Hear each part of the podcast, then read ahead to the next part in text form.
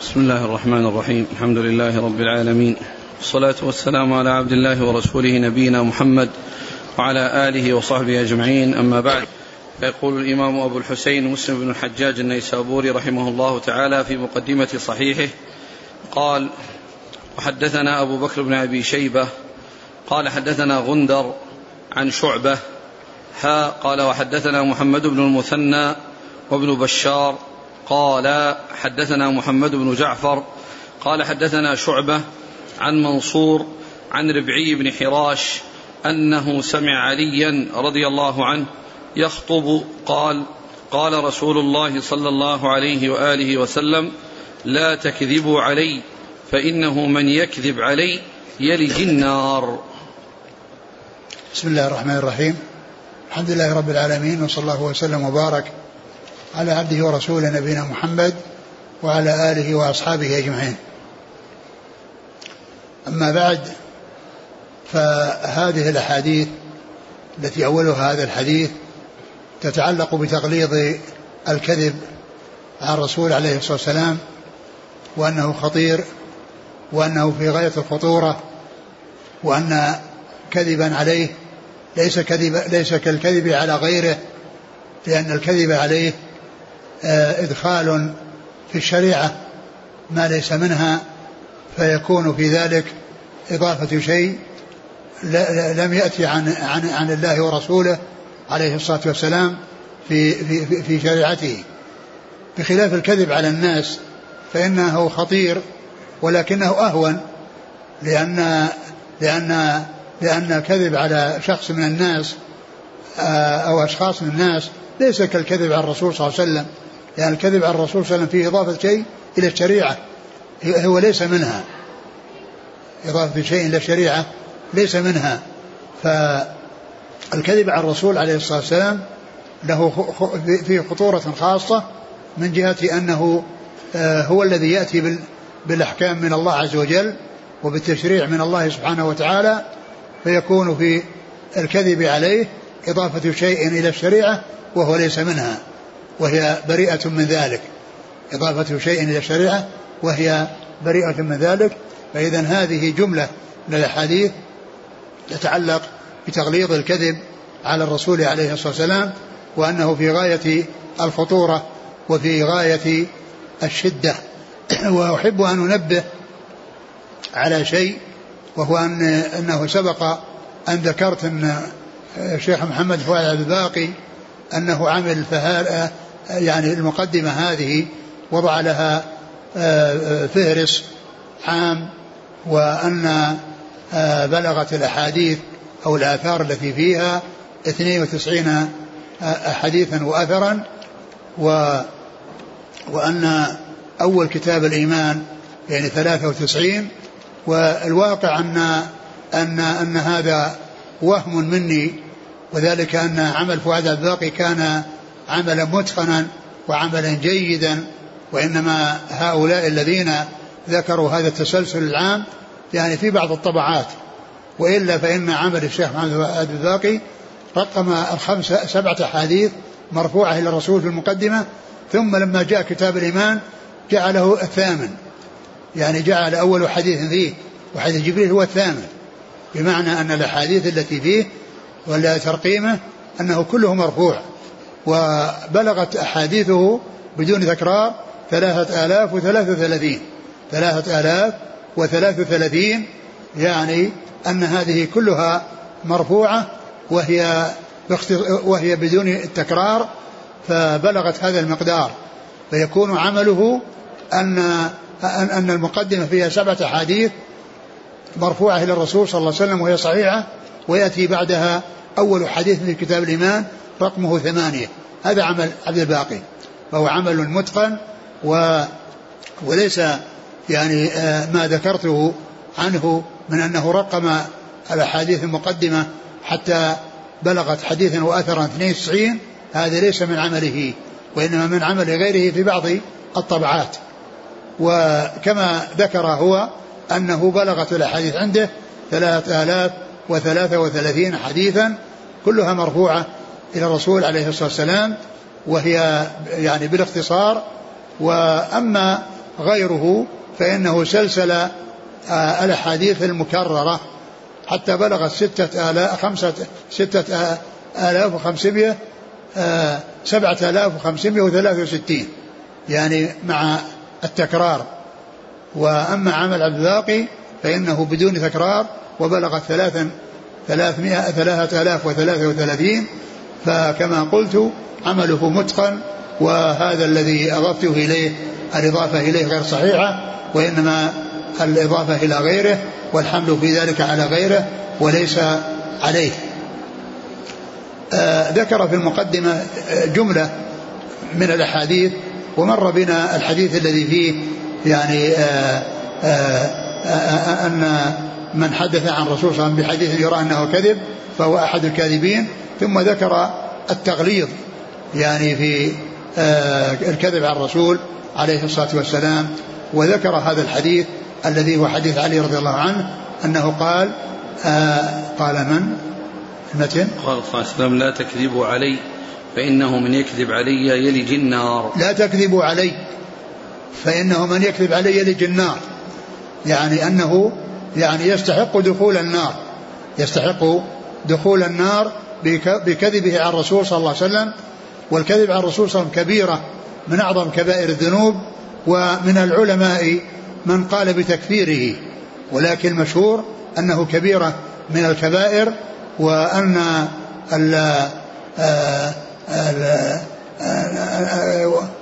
وبعض أهل العلم أبو محمد الجويني ولد إمام الحرمين جاء عنه القول القول بتكفيره جاء عنه القول بتكفيره وقوله يلج النار يعني شأن أصحاب الكبائر وما جاء فيهم من الأحاديث أنهم يلجون النار، هذا ليس بمتحتم من ولوجهم، يعني من كان صاحب معصية كبيرة فإنه تحت مشيئة الله، إن شاء عفى عنه ولم يعاقبه، وإن شاء عاقبه يعني بأن عذبه في النار، ولكنه إذا عذبه لا يخلده فيها، لأن التخليد في النار خاص بالكفار الذين هم أهلها والذين لا سبيل لهم إلى الخروج منها. وأما أصحاب الكبائر فهم تحت مشيئة الله، إن شاء عفى عنهم فلم يدخلوا النار ودخلوا الجنة من أول وهلة برحمته سبحانه وتعالى، وإن شاء عذب من عذب، ولكنه بتعذيبه وبدخوله النار لا يستمر فيها، بل لا بد وأن يخرج منها ويكون في الجنة ويستمر بقاؤه في الجنة إذا دخلها، لأن كل من دخل الجنة يستمر فيها إلى غير نهاية. ومن دخلها ومن دخل النار وعذب بها فإنه يفوته تلك المدة التي سبقه إليها السابقون فكان فيها معذبا، ولكنه يخرج من النار ويدخل الجنة ويستمر بها إلى إلى غير نهاية. لا تكذبوا علي فإنه من يكذب علي يلج النار، يعني يدخل النار، لكن هذا تحت المشيئة، لا يقال أنه ولوجه محقق وأن كل من حصل منه ذنب حصل منه كبيرة لا بد أن يدخل النار، لا يمكن أن يدخل ويمكن لا يدخل، وإن دخل لا يخلد وإن دخل لا يخلد بل لا بد من أن يخرج منها ويدخل الجنة. نعم. قال حدثنا أبو بكر بن أبي شيبة. أبو بكر بن أبي شيبة كما قلت هذا أحد مشايخه الذين أكثر عنهم الرواية، وكما ذكرت صاحب التقريب ذكر أن المسلم روى عنه ألف ألفا وخمسمائة وأربعين حديثا، فهو أكثر شيوخ مسلم أخذا عنه، يعني لم يروي عن أحد من شيوخه مثل ما روى عن أبي بكر بن أبي شيبة. نعم. عن غندر. غندر هو محمد بن جعفر، لقبه غندر واسمه محمد بن جعفر. عن شعبة. شعبة بن الحجاج الواسطي. ها قال وحدثنا محمد بن المثنى وابن بشار. محمد بن المثنى أبو موسى الملقب الزمن، ومحمد بن بشار هو الملقب بن دار، وهذان من, من, من صغار شيوخ البخاري من صغار شيوخ البخاري وقد مات قبله بسنة بأربع سنوات، ومثلهم يعقوب بن إبراهيم الدورقي، فإن هؤلاء الثلاثة من صغار شيوخ البخاري، وقد ماتوا أي الثلاثة قبل وفاته بأربع سنوات أي سنة مئتين واثنين وخمسين، لأن البخاري توفي سنة مئتين وست وخمسين. وذكر الحافظ بن حجر في ترجمة يعني محمد بن المثنى التقريب قال وكان, وكان هو بن دار كفرس ريهان ومات في سنة واحدة. وكان هو بن دار كفرس ريهان يعني مع أنهم متماثلين، يعني ما أحد يسبق الثاني، وذلك أنهم متماثلون في الشيوخ متماثلون في التلاميذ، وكونهم جميعا من أهل البصرة فصاروا متفقين في أمور كثيرة، فصار كما قال كفرس ريهان ومات في سنة واحدة. ثم أيضا هذان الرجلان أحد كل منهما شيخ لأصحاب الكتب الستة، يعني روى عنهم البخاري ومسلم وأبو داود والترمذي والنسائي وابن ماجه، والذين اتفق لهم أن روى عنهم أصحاب الكتب الستة تسعة تسعة أشخاص، هؤلاء الشيوخ لأصحاب الكتب الستة روى عنهم مباشرة وبدون واسطة.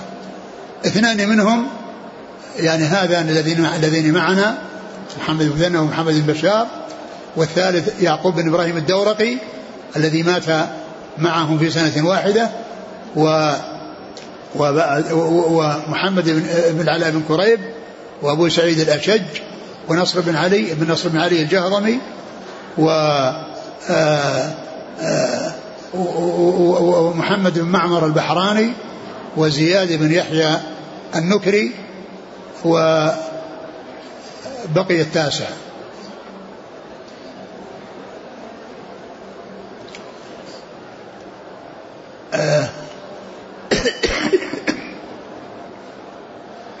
يعني هؤلاء ثمانية شوف أصحاب الكتب الستة ومعهم تاسع يعني ذهب عن بالي الآن.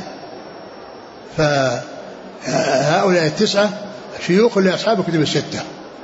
أما قتيبة بن سعيد فليس شيخا لابن ماجه لأنه من رجاله وليس من شيوخه، روى عنه بواسطة، وأما هؤلاء التسعة فروى عنهم أصحاب الكتب كلهم مباشرة وبدون وبدون نعم. والتاسع عمرو بن علي الفلاس، التاسع عمرو بن علي الفلاس هذا أيضا من شيوخهم. إذن هؤلاء تسعة هم شيوخ أصحاب الكتب الستة جميعا، محمد المثنى ومحمد الشاب ويعقوب بن إبراهيم الدورقي ومحمد بن العلاء بن قريب وأبو سعيد الأشج وزياد بن يحيى النكري ومحمد بن معمر البحراني ونصر بن علي الجهضمي وعمرو بن علي الفلاس. نعم. عن محمد بن جعفر عن شعبة عن منصور. محمد بن جعفر هو غندر، لأنه الآن ذكر التحويل لأن الاسنادين يلتقيان عن شعب عند شعبة، الاسناد الأول والاسناد الثاني يلتقيان عند شعبة ثم يتحد الطريق بعد ذلك، يعني بعد شعبة يتحد الاسناد، ولهذا ذكر التحويل ولم يعني ولم يجمعهم يعني بأن يقول حدثنا محمد ابن محمد ابن بشار ومحمد المثنى وأبو بكر بن أبي شيبة، ما جمعهما، وإنما ذكر الإسناد الأول وذكر الإسناد الثاني بعد التحويل، وذلك أن أبو بكر بن أبي شيبة عبر بغندر، وأما محمد المثنى ومحمد بن بشار فلقبوا بمحمد بن جعفر ذكروا باسمه. فهذا هو السر، وهذا من دقة الإمام مسلم رحمه الله، لأنه يذكر يعني يحافظ على الألفاظ يعني في يعني كلام الرواة، لا بالنسبة للأسانيد ولا بالنسبة للمتون، فإنه يحافظ على على على ما ورد سواء من حيث الإسناد أو من حيث المتن.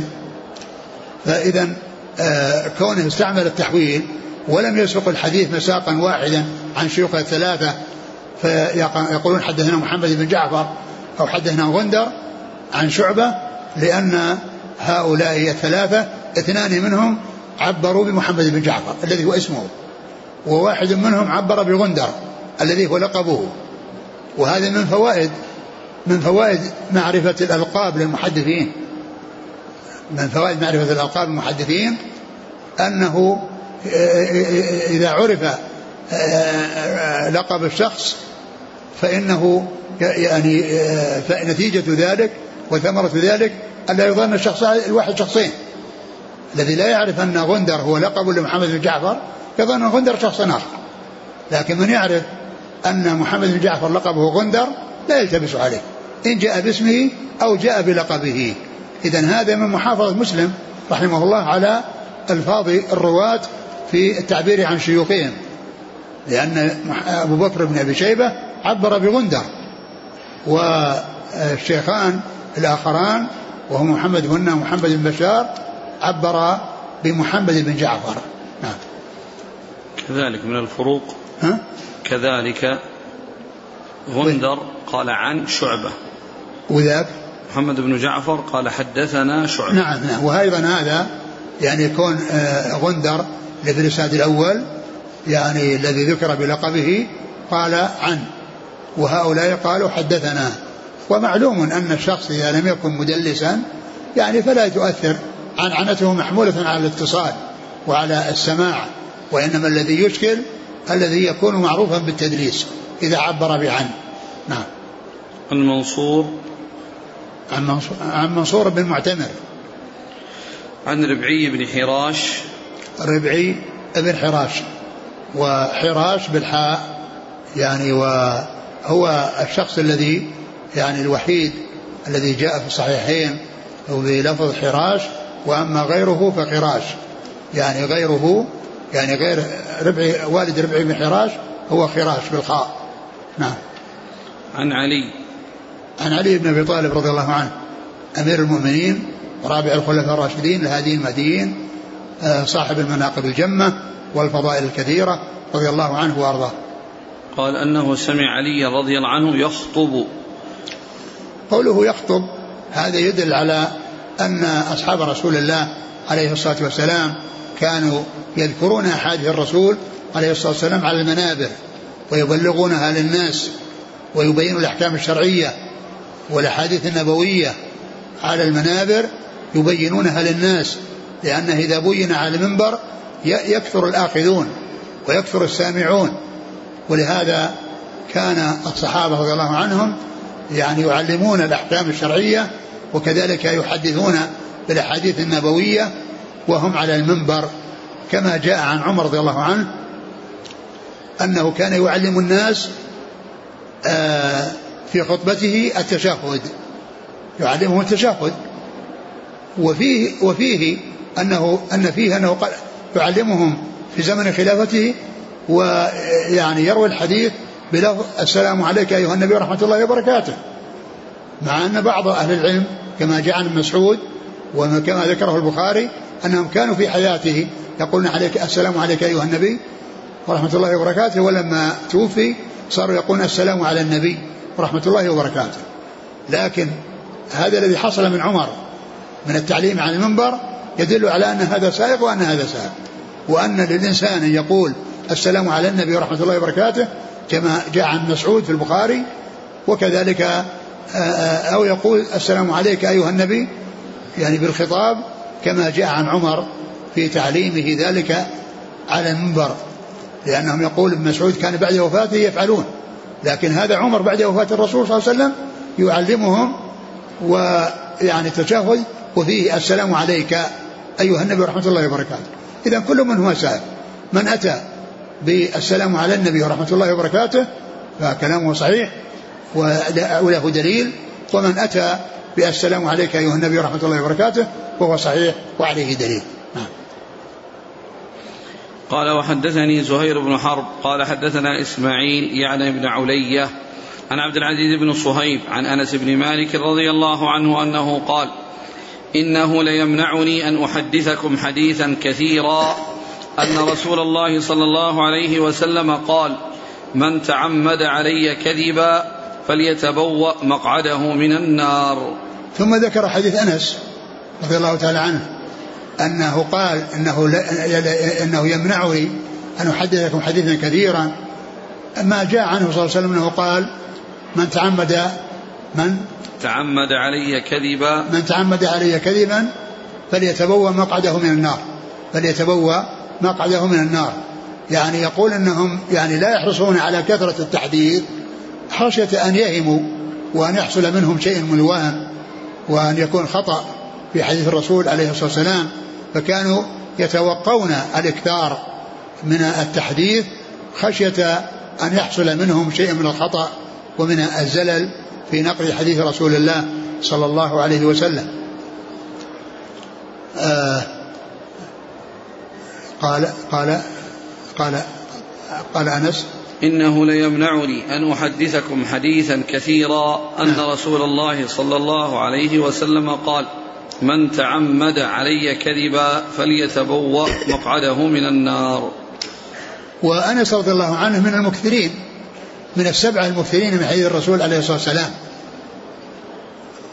آه لأن الذين عرفوا بكثرة الحديث عن النبي عليه الصلاة والسلام سبعة من أصحابه الكرام، ستة رجال وامرأة واحدة، وأنس هو أحد هؤلاء الستة، أحد هؤلاء الستة من الرجال، والذين زادت أحاديثهم على ألف، وهم متفاوتون بعد ذلك، منهم من يزيد على ألفين ومنهم يزيد على الخمسة الذي هو أبو هريرة، وفي الكتب الستة، في الكتب الستة فهو مكثر من الحديث عن رسول الله، بسبب في ذلك أنه طالت حياته وطالت مدته وصار يحدث الناس وصار يحدث الناس وكذلك يعني يأخذ من غيره من الصحابة، لأن الصحابة يأخذ بعضهم من بعض، ومراسيل الصحابة حجة ومراسيل الصحابة حجة لأنهم يأخذون عن الصحابة، لأنهم إنما أخذهم كان عن الصحابة رضي الله تعالى عنهم.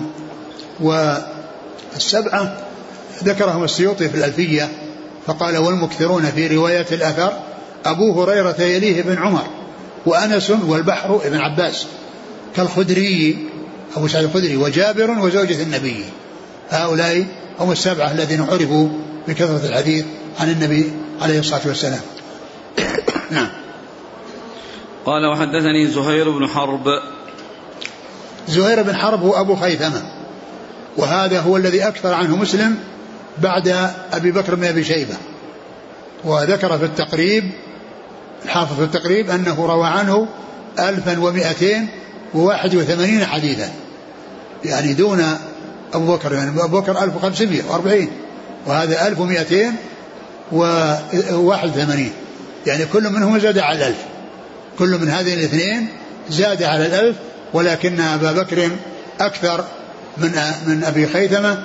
زهير بن حرب حدثنا حدثني زهير بن حرب قال قوله حدثني، الفرق بين حدثني وحدثنا أنه إذا كان حدثه وحده فيعبر بحدثني، إذا كان التلميذ أخذ عن الشيخ وحده وليس مع أحد ما أحد شاركه فيعبر بحدثني، وأما إذا كان معه غيره فيقول حدثنا، إذا كان معه غيره فإنه يعبر بحدثنا، وقد يقول حدثنا حدثنا هو وحده، لكن الغالب أنه أنه يعبر بالإفراد ويقول حدثني.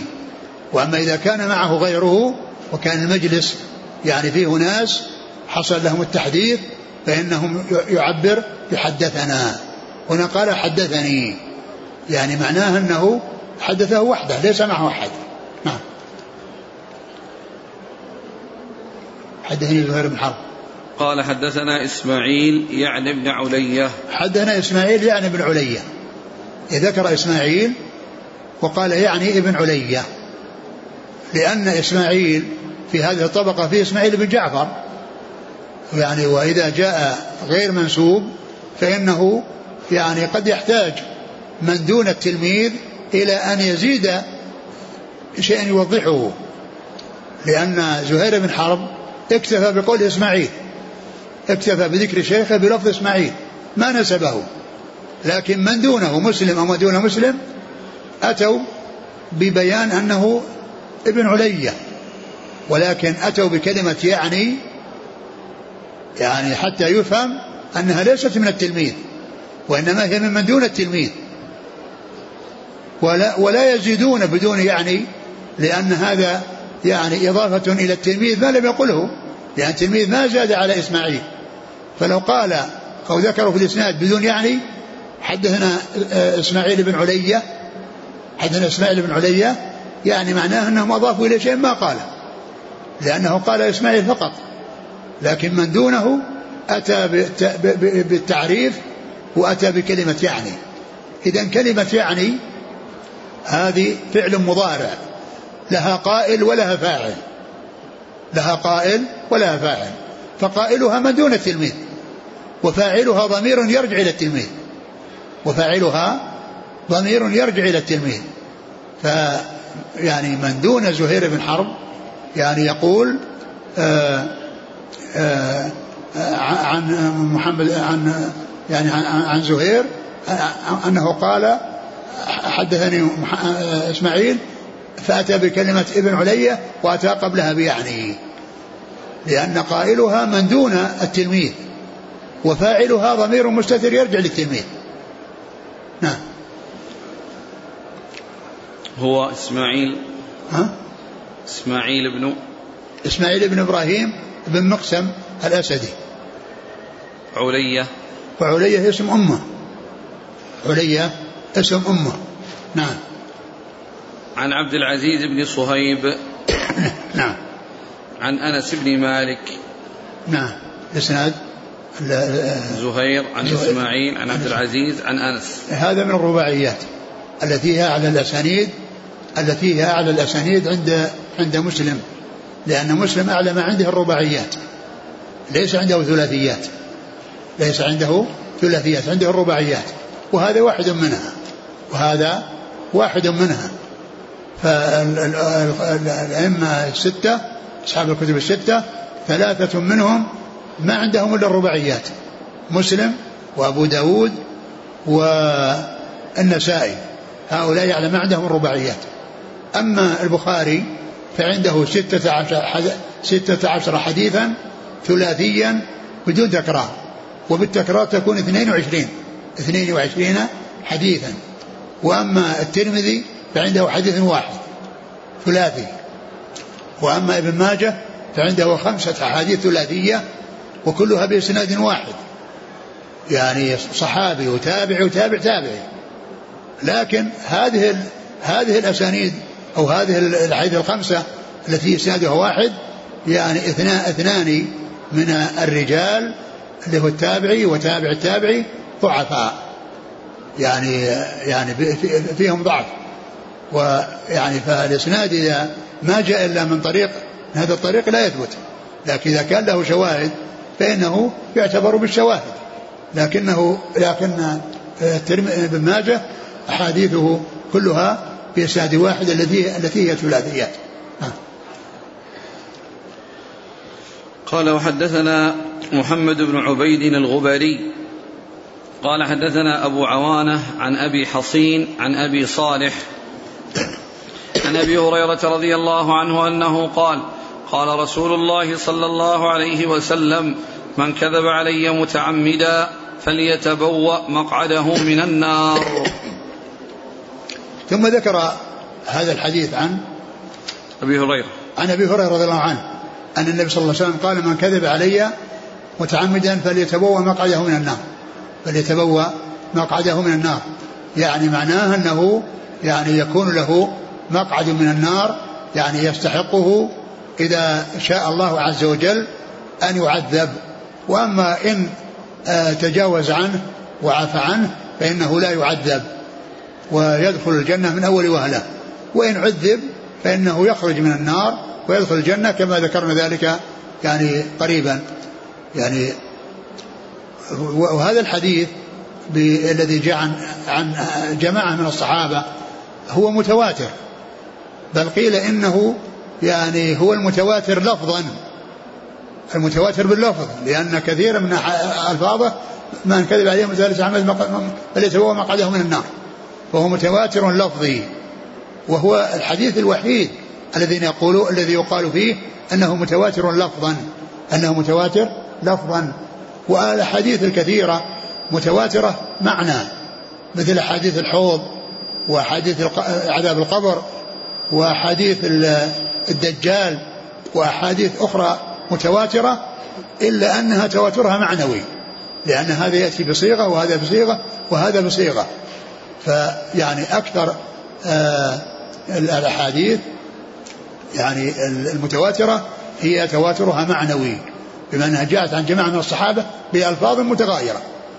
لكن الذي قيل أنه يعني يمكن أن يقال أنه متواتر لفظي هو هذا الحديث الذي هو من كذب علي متعمدا فليتبوأ مقعده من النار. نعم.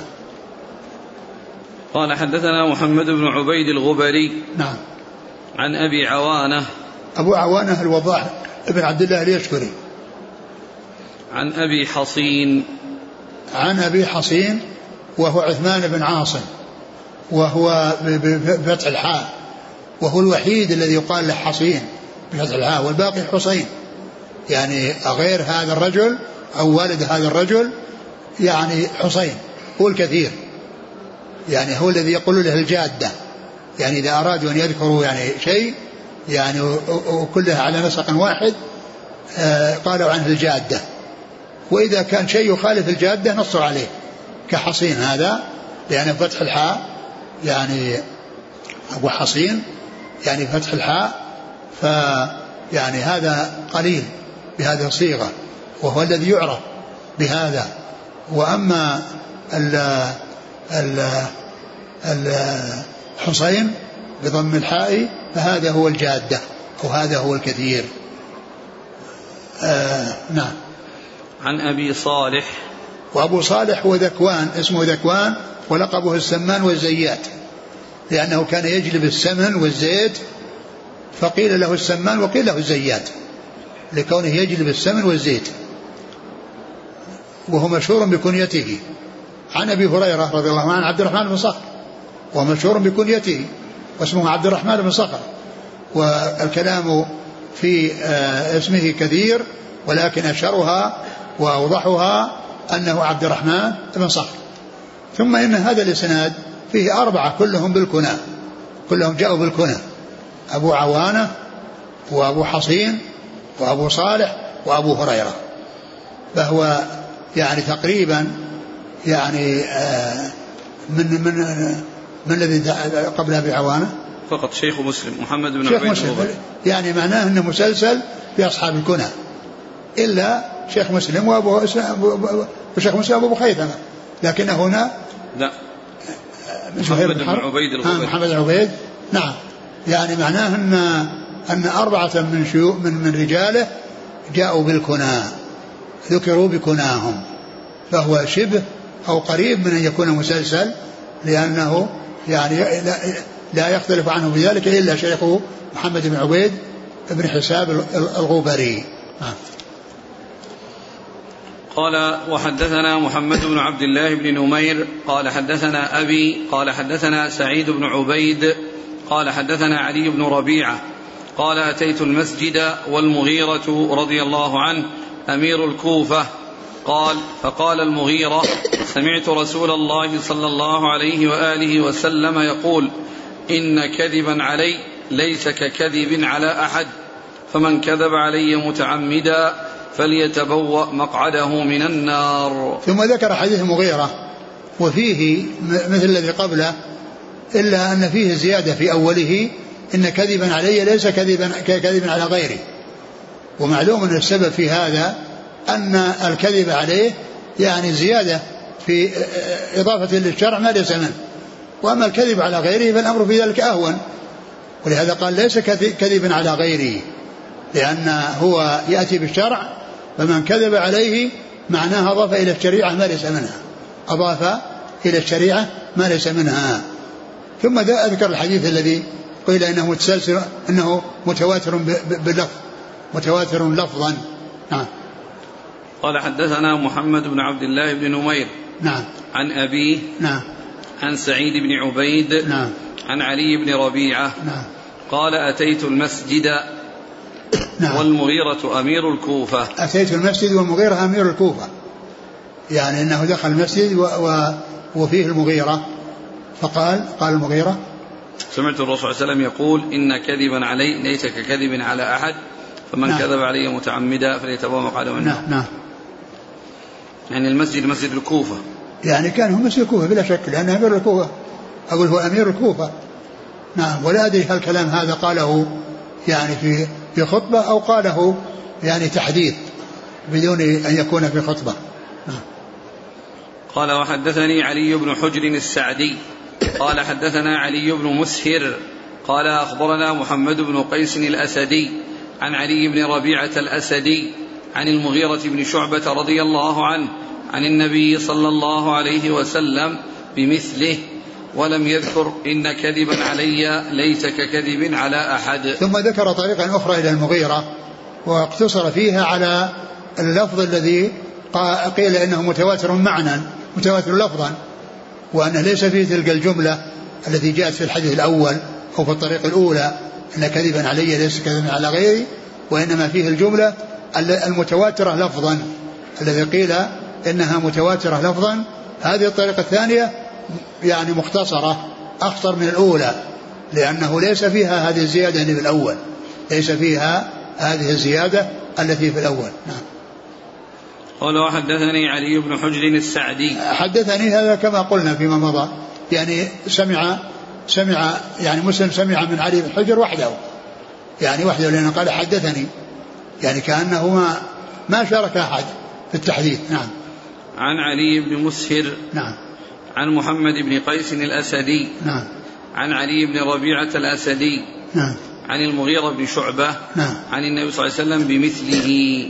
بمثله إحالة إلى الحديث السابق، وأن المتن هو مماثل يعني للمتن السابق.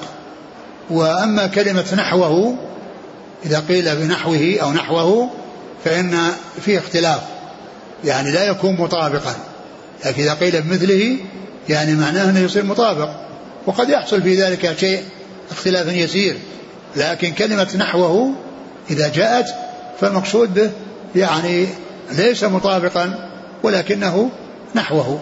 نعم.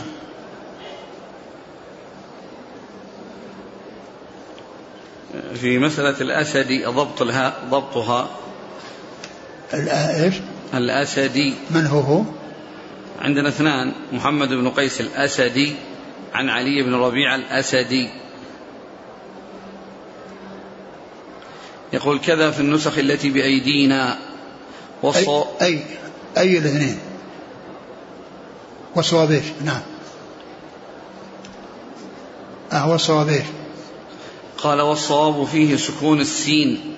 انظر الأسدي مستدركات الزبيدي في واو لام باء.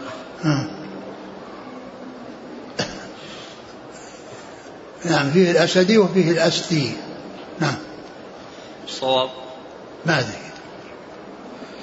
قال حدثنا عبيد الله بن معاذ العنبري قال حدثنا أبي حا قال وحدثنا محمد بن المثنى قال حدثنا عبد الرحمن بن مهدي قال حدثنا شعبة عن خبيب بن عبد الرحمن عن حفص بن عاصم عن أبي هريرة رضي الله عنه أنه قال قال رسول الله صلى الله عليه وآله وسلم كفى بالمرء كذبا أن يحدث بكل ما سمع. هذا الباب اللي بعده. نعم. ها؟ نعم. ايش الباب؟ قال النووي باب النهي عن الحديث بكل ما سمع. نعم. يعني هذاك تقليد الحديث اللي راحت في تقليد الكذب على الرسول، وأنه غليظ وخطير وتوعد عليه بالنار. وأما هنا ففيه النهي عن أن يحدث بكل ما سمع، يعني أن, أن, أن, أن ذلك يعني غير سائغ ولا يليق، لأنه إذا حدث بكل ما سمع فإنه قد يحدث على غير تثبت وعلى غير إتقان، وقد يعني يحصل فيه زيادة، قد يحصل فيه نقصان، ولكنه يحدث بالشيء الذي يعني يكون صحيحا ويكون مستقيما ويكون ضابطا له ومتقنا له. باب النهي عن باب النهي عن الحديث بكل ما سمع. نعم. حديث أبي هريرة قال صلى الله عليه وسلم كفى بالمرء كذبا أن يحدث بكل ما سمع. ذكر هذا الحديث عن أبي هريرة كفى بالمرء كذبا أن يحدث بكل ما سمع، لأنه إذا حدث بكل ما سمع يعني لا, لا, لا, لا يسلم من يحصل منه خطأ أو يكون يعني فيه يعني وهم سواء أراده أو لم يرده. قد يعني يحصل في ذلك أن يضيف إلى الرسول صلى الله عليه وسلم على سبيل الوهم وعلى سبيل السهو يعني ما لم يضف إلى الرسول صلى الله عليه وسلم، ولكنه إذا تثبت في الرواية ولم يحدث إلا بالشيء الذي تطمئن إليه نفسه ويعني يعني يحدث به وهو مرتاح يعني مطمئن البال يعني بأنه آآ آآ ثابت عن رسول الله عليه الصلاة والسلام، فإن هذا هو الذي أحسن إلى نفسه وأحسن إلى غيره. أما إذا حدث بكل ما سمع فلا يؤمن أن يحصل منه الخطأ وأن يحصل منه الخطأ الخلل، وقد يكون يأتي بشيء يعني لم يثبت عن رسول الله عليه الصلاة والسلام فيكون من جملة الكذب عليه وإن لم يرده. نعم. قال حدثنا عبيد الله بن معاذ العنبري عن أبيه. نعم. عن أبيه معاذ بن معاذ. نعم. حا قال حدثنا محمد بن المثنى عن عبد الرحمن بن مهدي عن حا, حا نعم حا وحدثنا محمد بن المثنى نعم عن عبد الرحمن بن مهدي نعم عن شعبة عن خبيب بن عبد الرحمن. الأول حدثنا أول وحدثنا عبيد الله بن معاذ العنبري عن قال حدثنا أبي قال حدثنا أبي نعم نعم حا قال وحدثنا محمد بن المثنى قال حدثنا عبد الرحمن بن مهدي. يعني هذا هذا كطريق يعني كلها تلتقي عند عند عن شعبة منه ملتقى الاسنادين. نعم. ها حدثنا كل يختلف شيخ وشيخ شيخه. ها كل واحد يختلف شيخه وشيخ شيخه. اي لكن المنتقى وش شعبة شعبة قال حدثنا نعم. شعبة اي نعم قال حدثنا شعبة الذين هم يعني عبد الله بن نمير مح... من هو الأول عبيد الله معاذ بن معاذ عبيد الله يروي عن أبيه معاذ بن معاذ. نعم نعم. فهذا هو الذي يروي عن شعبة. والثاني عبد الرحمن بن عبد الرحمن مهدي قال يرجع إلى معاذ بن معاذ وإلى عبد الرحمن بن مهدي قال حدثنا شعبة. وذكر التحويل آه لأن في الأول آه أتى برواية عبد الله معاذ قال حدثنا، والثاني رواية محمد المثنى قال حدثنا حدثنا نعم أيضا حدثنا نعم نعم لأن كل واحد منهم يروي عن شيخ شيخ مختلف. نعم يختلف. نعم كل واحد هذا يروي عن أبيه وهذا يروي عن عبد الرحمن المهدي. نعم. ثم قال حدثنا يعني قال أي عبد الرحمن بن مهدي ومعاذ بن معاذ. نعم. عن شعبة عن خبيب بن عبد الرحمن نعم عن حفص بن عاصم عن أبي هريرة قال صلى الله عليه وسلم كفى بالمرء كذبا أن يحدث بكل ما سمع. نعم. والإسناد الثاني قال وحدثنا أبو بكر بن أبي شيبة قال حدثنا علي بن حفص قال حدثنا شعبة عن خبيب بن عبد الرحمن عن حفص بن عاصم عن أبي هريرة رضي الله عنه عن النبي صلى الله عليه وآله وسلم بمثل ذلك. نعم. ثم ذكر يعني هذه الطريقة الثانية وحال على الطريقة السابقة قال بمثل ذلك يعني بمثل الحديث الذي قبله. وفي بعض النسخ أن فيه إرسال يعني أن حفص حفص بن, بن عاصم يعني يضيفه إلى الرسول صلى الله عليه وسلم وهو تابعي، لكن آآ آآ يعني جاء يعني في بعض النسخ يعني موصول في الاثنين وجاء في بعضها إرسال في أحدهما ويحمل ال ال يعني أو تقدم رواية من وصل. نعم. إنه يذكر شيء تحت هذا حول هذا ما ذكر عند هذا شيء في هذا الموطن ما ذكر هنا شيء ما شفت وين يذكر. نعم. وأما فقه الإسناد فهكذا وقع في الطريق الأول عن حفص عن النبي نعم. عليه الصلاة والسلام مرسلا فإن حفصا تابعي، وفي الطريق الثاني عن حفص عن أبي هريرة. نعم. إذن الأول هو الذي فيه إرسال. نعم نعم. وش قال وبعد كلام باقي كلامه فالطريق الأول رواه مسلم من طريق معاذ وعبد الرحمن المهدي وكلاهما عن شعبة, وكذلك رواه غندر عن شعبة فأرسله. والطريق الثاني عن علي بن حفص عن شعبة. قال الدارقطني الصواب المرسل عن شعبة كما رواه معاذ بن مهدي وغندر. قلت وقد رواه أبو داود في سننه أيضا مرسلا ومتصلا, فرواه مرسلا عن حفص بن عمر النميري قال عن شعبة, ورواه متصلا من رواية علي بن حفص. وإذا ثبت أنه روي متصلا ومرسلا فالعمل على أنه متصل, هذا هو الصحيح الذي قاله الفقهاء وأصحاب الأصول وجماعة من أهل الحديث. ولا يضر كون الأكثرين رواه مرسلا, فإن الوصل زيادة من ثقة وهي مقبولة, وقد تقدمت هذه المسألة موضحة في الفصول السابقة. قال وحدثنا يحيى بن يحيى قال أخبرنا هشيم عن سليمان التيمي عن أبي عثمان النهدي قال قال عمر بن الخطاب رضي الله عنه بحسب المرء من الكذب أن يحدث بكل ما سمع. ثم ذكر هذا الأثر عن عمر وهو من كلامه قال بحسب امرئ من الكذب, بحسب المرء من الكذب أن يحدث بكل ما سمع, بحسب المرء من الكذب أن يحدث بكل ما سمع. هذا مثل اللفظ الذي مر كفى بالمرء إثما أن يحدث بكل ما سمع, وكلمة بحسب معناها كافي, بحسب معناها يعني يكفيه, فهي مثل اللي جاءت في الحديث الأول التعبير بكفى, يعني يكفيه من من الكذب أن يحدث بكل ما سمع إذا لم يكن يعني ليس عنده إلا هذا فيكفيه ذلك, يعني يكفيه يكفيه أو يكفيه من الكذب أن يعني يحدث بكل ما سمع. فيعني إذا لم يكن عنده كذب آخر فهذا يكفيه, يعني لو لم يوجد منه إلا هذا فإن ذلك كافيه. وبحسب هي حسب معنى كافي, ومنه الحديث بحسب امرئ من الشر أن يحقر أخاه مسلم, يعني يكفيه من الشر أن يحقر أخاه, لو ما عنده شر إلا أنه يحقر أخاه يكفيه لو لم, لو لم يكن عنده شرور أخرى. نعم كافيك الله أيها النبي وحسبك الله ومن تبعك. قال حدثنا يحيى بن يحيى قال حدثنا يحيى بن يحيى يحيى بن يحيى النسابوري يحيى بن يحيى النسابوري نعم عن هشيم هشيم بن بشير الواسطي عن سليمان التيمي وسليمان بن طرخان عن أبي عثمان النهدي وهو عبد الرحمن بن مل عن عمر بن الخطاب. نعم موقوف. نعم هذا موقوف ليس مرفوعا.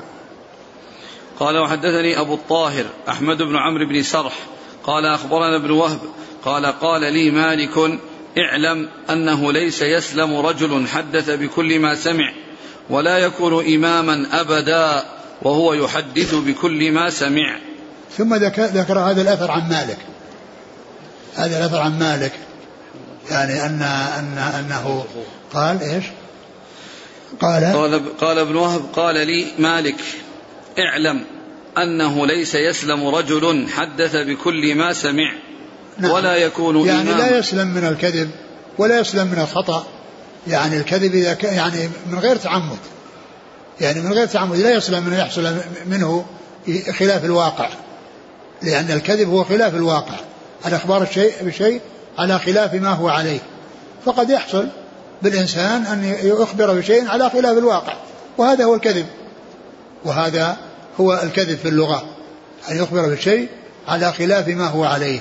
نعم اعلم أنه ليس يسلم رجل حدث بكل ما سمع ولا يكون إماما أبدا وهو يحدث بكل ما سمع, يعني ليس هذا من شأن الأئمة, ليس هذا من شأن الأئمة, وإنما شأنهم الذي يكون إماما أنه يحترز ويتثبت ولا يحدث بكل شيء سمعه, لأن ذلك يؤدي إلى أن يحصل منه الخطأ أو يحصل منه الكذب الغير المقصود بأن يخبر بشيء على سبيل الوهم وهو لم يأتي عن رسول الله صلى الله عليه وسلم فيكون من قبيل الكذب.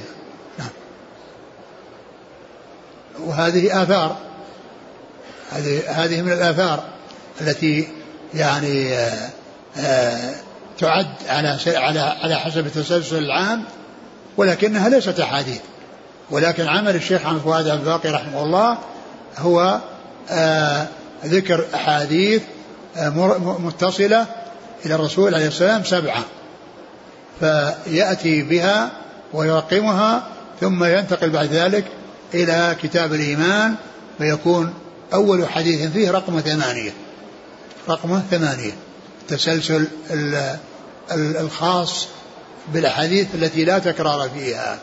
نعم. يعني هذا مقطوع والذي قبله موقوف. نعم، يعني ال- الذي يضاف إلى الرسول صلى الله عليه وسلم يقال له مرفوع، والذي ينتهي إلى الصحابي قال له موقوف، والذي ينتهي إلى التابع ومن دونه قال له مقطوع. والمقطوع غير المنقطع، لأن المقطوع من صفات المتون، وأما الانقطاع من صفات الأسانيد، يقال إسناده منقطع فيه سقط فلان أو سقط فيه يعني واسطة أو واسطتان، هذا قال له منقطع. وأما المقطوع هو المتن الذي انتهى إلى التابع أو من دونه، المتن الذي جاء الإسناد فيه وانتهى إلى التابع أو من دونه فقال له مقطوع. إذن هناك مقطوع ومنقطع، والمقطوع من صفات المتون والانقطاع من صفات الأسانيد. قال حدثني أبو الطاهر أحمد بن عمرو بن السرح، نعم المصري، نعم، عن ابن وهب عبد الله بن وهب المصري، عن مالك. يعني كثيرا ما يأتي التصحيح بين المصري والبصري التقارب بينهما، فقد يكون شخص مصري فيقال انه بصري، كما في عند عند شرح النووي في بعض المواضع او غيره قال عبد الله وهب البصري، والتصحيح بين المصري والبصري يحصل لتقارب اللفظ بينهما، تقارب الألفاظ بينهما. فعبد الله وهب مصري وليس ببصري، ما ادري هو ذكر هنا عند الموضع هذا ولا في موضع آخر قال البصري. عندكم يا أصحاب الشرح؟ الحاصل أن ذكر هذا يعني وهو وهو المصري وليس البصري، ويحصل التصحيح بين من كان بصريا يقال له مصري أحيانا، ومن كان مصريا يقال له بصري أحيانا، على سبيل التصحيح وذلك للتقارب بين اللفظين. نعم. إيه هنا قال نعم. قال وأما ابن وهب في الإسناد الآخر فهو عبد الله بن وهب بن مسلم أبو محمد القرشي الفهري مولاهم البصري. إيه. الإمام المتفق على حفظه. إيه هو المصري. نعم. قال حدثنا محمد بن المثنى قال حدثنا عبد الرحمن قال حدثنا سفيان عن أبي إسحاق عن أبي الأحوص عن عبد الله رضي الله عنه قال بحسب المرء من الكذب أن يحدث بكل ما سمع. ثم ذكر هذا اللفظ عن عبد الله بن مسعود وهو مثل ما تقدم، بحسب امرئ من الكذب أن يحدث بكل ما سمع، يكفيه من الكذب أن يحدث بكل ما سمع إذا لم يكن عنده كذب آخر يعني غير هذا، يعني إذا كان ما عنده شيء من الكذب إلا هذا فيكفيه، لأن حسب بمعنى كافي، يكفيه كذبا أن يحدث بكل ما سمع إن لم يكن عنده كذب آخر. نعم. قال حدثنا محمد بن المثنى عن عبد الرحمن عن سفيان عبد الرحمن مهدي وسفيان الثوري، نعم، عن أبي إسحاق أبو إسحاق عمرو بن عبد الله الهمداني السبيعي، نعم، عن أبي الأحوص وهو ما هو مالك لا لا الشيخ لك متأخر اللي هو ابن سليم، لكن هذا مالك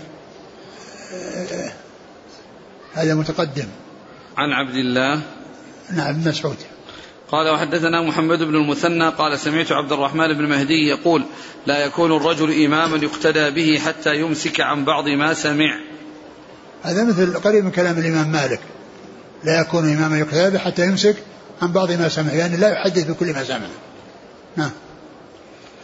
قال حدثنا محمد بن المثنى عن عبد الرحمن بن مهدي قال وحدثنا يحيى بن يحيى قال أخبرنا عمر بن علي بن مقدم عن سفيان بن حسين قال سألني إياس بن معاوية فقال إني أراك قد كلفت بعلم القرآن فاقرأ علي سورة وفسر حتى أنظر فيما علمت. قال ففعلت، فقال لي احفظ علي ما أقول لك، إياك والشناعة إياك والشناعة في الحديث، فإنه قلما حملها أحد إلا ذل في نفسه وكذب في حديثه. ثم ذكر هذا الأثر عن إياس بن معاوية، هذا اللي مشهور بالذكاء، يعني هذا مشهور بالذكاء الذي فيه بيتنا الشعر يقول في أحلى في حلم أحلف في ذكاء إياسي، في ذكاء إياسي مشهور بالذكاء. ومن أحسن ما ذكر من ذكائه أنه يعني جاءه رجل وأخبره أو تكلم في رجل عنده، فنظر قال فنظر في وجهي وقال أغزوت السند؟ فقلت لا. أغزوت الهند؟ قلت لا. قال هؤلاء سلموا منك ولم يسلم منك أخوك المسلم؟ كلها سلموا منك. قال فما عدت بعدها، يعني ما عدت بعد ذلك. وهذا من الذكاء، يعني كونه يقول هالكلام هذا يعني يبين له يعني خطورة الكلام في أعراض الناس بهذا الأسلوب، هذا من, من أوضح ما يكون من الذكاء. سألها غزوت الهند، غزوت السم، غزوت الروم؟ قال لا. قال هؤلاء كلهم سلموا منك ولم يسلم منك أخوك المسلم، يعني فقال فما عدت بعده. يعني كلام بليغ وذكاء يعني مفرط، يعني يدل على يعني ما وصف به من الذكاء، وهذا من نماذجه. يقول سفيان إيش؟ عن سفيان بن حسين قال سألني إياس بن معاوية فقال إني أراك قد كلفت، كلفت يعني أولعت واشتغلت كثيرا، يعني كلفت يعني أنك مولع يعني بالتفسير بعلم القرآن، بعلم القرآن نعم. فاقرأ علي سورة وفسر حتى أنظر فيما علمت. قال ففعلت، فقال لي احفظ علي ما أقول لك، إياك والشناعة في الحديث، فإنه قلما حملها أحد إلا ذل في نفسه وكذب في حديثه. يعني قوله الشناعة في الحديث أن يحصل منك شيء يشنع عليك فيه وتذم فيه لحصوله منك، فإنه قل يعني ما يحملها أحد، يعني هذه الطريقة التي هي كونه يعني يأتي بأمور منكرة ويشن عليه، فإنه يصير يعني ذليلا ويصير أيضا يكذب في حديثه. نعم. قال إياك والشناعة في الحديث، فإنه قلما حملها أحد إلا ذل في نفسه وكذب. يعني حمل الشناعة يعني حصل منه أمور منكرة فشنع عليه، فإن نتيجة ذلك أن يكون ذليلا في نفسه وأن يكذب في حديثه. نعم. قال حدثنا يحيى بن يحيى نيسابوري نعم. عن عمر بن علي بن مقدم نعم. عن سفيان بن حسين نعم. عن إياس بن معاوية نعم. قال وحدثني أبو الطاهر، يعني أظن أن أن الذي أنه خاطبه في ذاك المسعد ذاك أظن سفيان بن حسين، هذا يعني الذي كان يعني ذكر عنده إنسان فقال يعني أغزوت الروم وغزوت الهند، أظن أنه هو هذا نعم. قال وحدثني أبو الطاهر وحرملة بن يحيى قال أخبرنا ابن وهب قال أخبرني يونس عن ابن شهاب عن عبيد الله بن عبد الله بن عتبة أن عبد الله بن مسعود رضي الله عنه قال ما أنت بمحدث قوما حديثا لا تبلغه عقولهم إلا كان لبعضهم فتنة. يعني هذا أثر عن ابن مسعود قال ما أنت بمحدث حديثا لا تبلغه عقولهم إلا كان لبعضهم فتنة، لأن يعني بعض الناس يتشوش، لا سيما العوام إذا حدثوا بأشياء يعني لا يعقلونها ولا يدركونها فإنه يكون عليهم فتنة. وهذا شبيه بقول علي اللي جاء في البخاري حدث الناس بما يعرفون أتريدون أن يكذب الله ورسوله.